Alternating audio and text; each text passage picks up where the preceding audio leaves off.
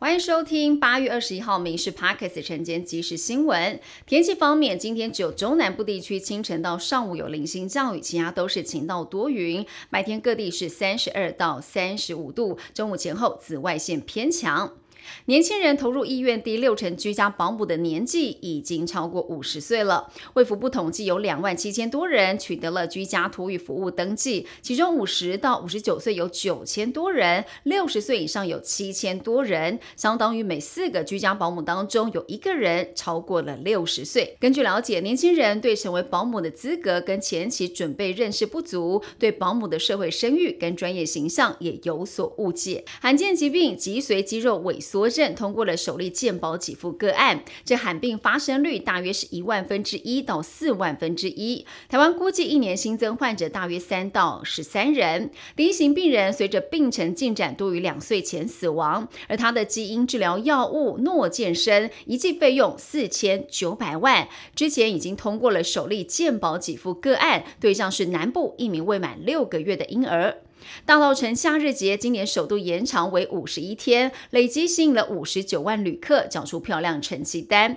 周日晚上以八分钟的高空烟火秀画下了句点，活动现场涌入了超过十万人潮，但人多拥挤，散场时间还是有民众被挤到昏厥。近期台北市街道五度出现了天坑。二十号傍晚，在万华区的昆明街，坑洞面积大约是一辆汽车的车身。施工单位紧急的调派水泥车来抢修。但是呢，台北市的副市长李四川却在脸书发文说，近日台北市道路坑洞都跟极端气候有关。那么绿营议员则是炮轰，要是否拿出对策，不要再推脱了。环路渔民游行在凯道登场，尽管大雨滂沱，大批民众是冒雨相挺，蓝绿白三党总统参选人还有郭台铭全都出席了。赖清德、侯友谊除了致辞也参与了游行，但四个人在凯道上是王不见王。环路渔民大游行成了总统参选人尬场的活动。二零二四总统大选最新民调出炉，美丽岛电子报民调显示，赖清德拿下了百分之三十九点四，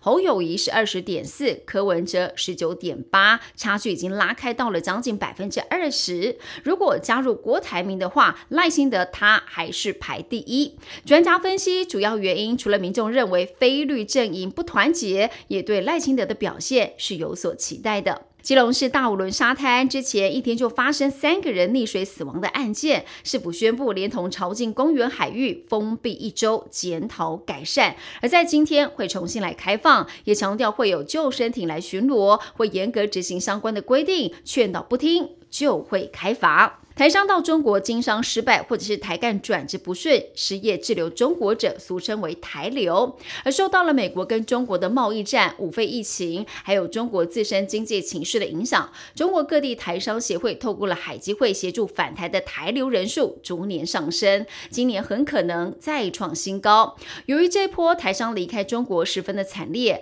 台商在封城封厂之下，不得不迁移到东南亚或者是回台，台商转业及中。中年失业的困境还在恶化当中。以上新闻由民事新闻部制作，感谢您收听。更多新闻内容锁定下午五点半《民事 Parks 晚间即时新闻》。